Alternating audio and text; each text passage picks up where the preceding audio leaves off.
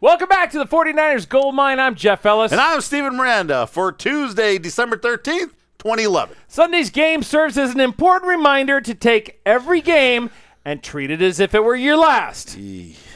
Yeah, I don't want to go there. Um, We're gonna go there. We're going to have an injury report from 4949 Centennial Boulevard. And we are going to look ahead to what is probably the biggest Monday night football game in the century of the San Francisco 49ers. And Facebook friend Ken has a very important question about the Niners quarterback situation. You can follow us on Facebook as well.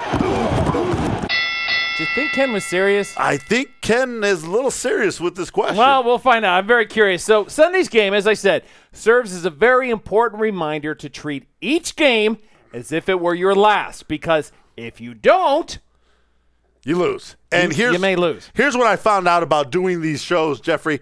Uh, it's a lot harder to do after way a more loss. fun after a win. Yes, it is. But Way. the Arizona Cardinals dropped the San Francisco 49ers 21 19, even after the Niners had a 19 7 lead in the third quarter.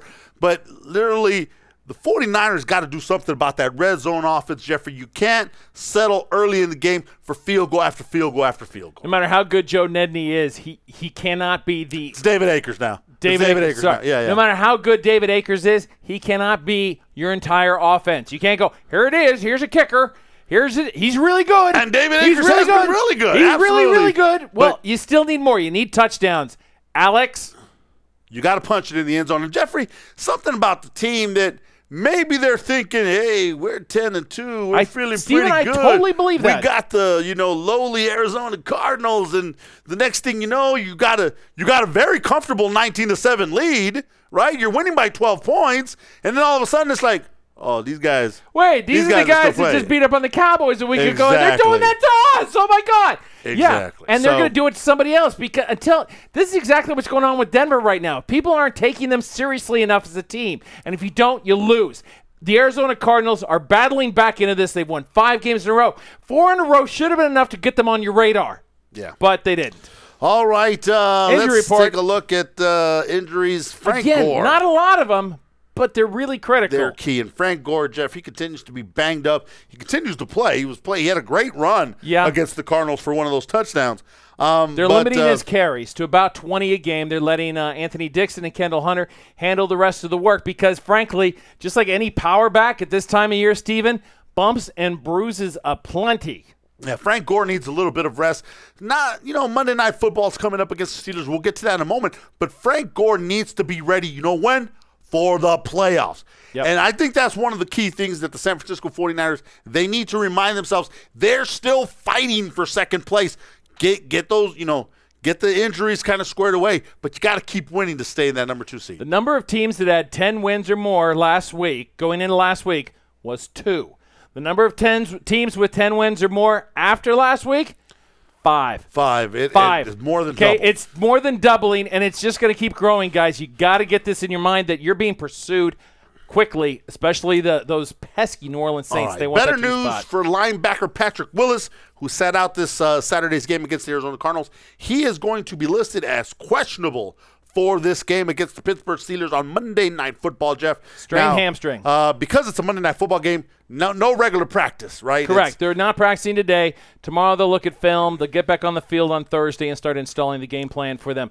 Left tackle Joe Staley suffered an apparent concussion on the first play of Sunday's game, and he's going to have to be evaluated. We'll know a lot more about him on Thursday and as he'll, well. he'll have to pass all of the the league tests. concussion protocols. Uh, to make sure that he can get back on the Unless football. he's a Cleveland Brown, Steven.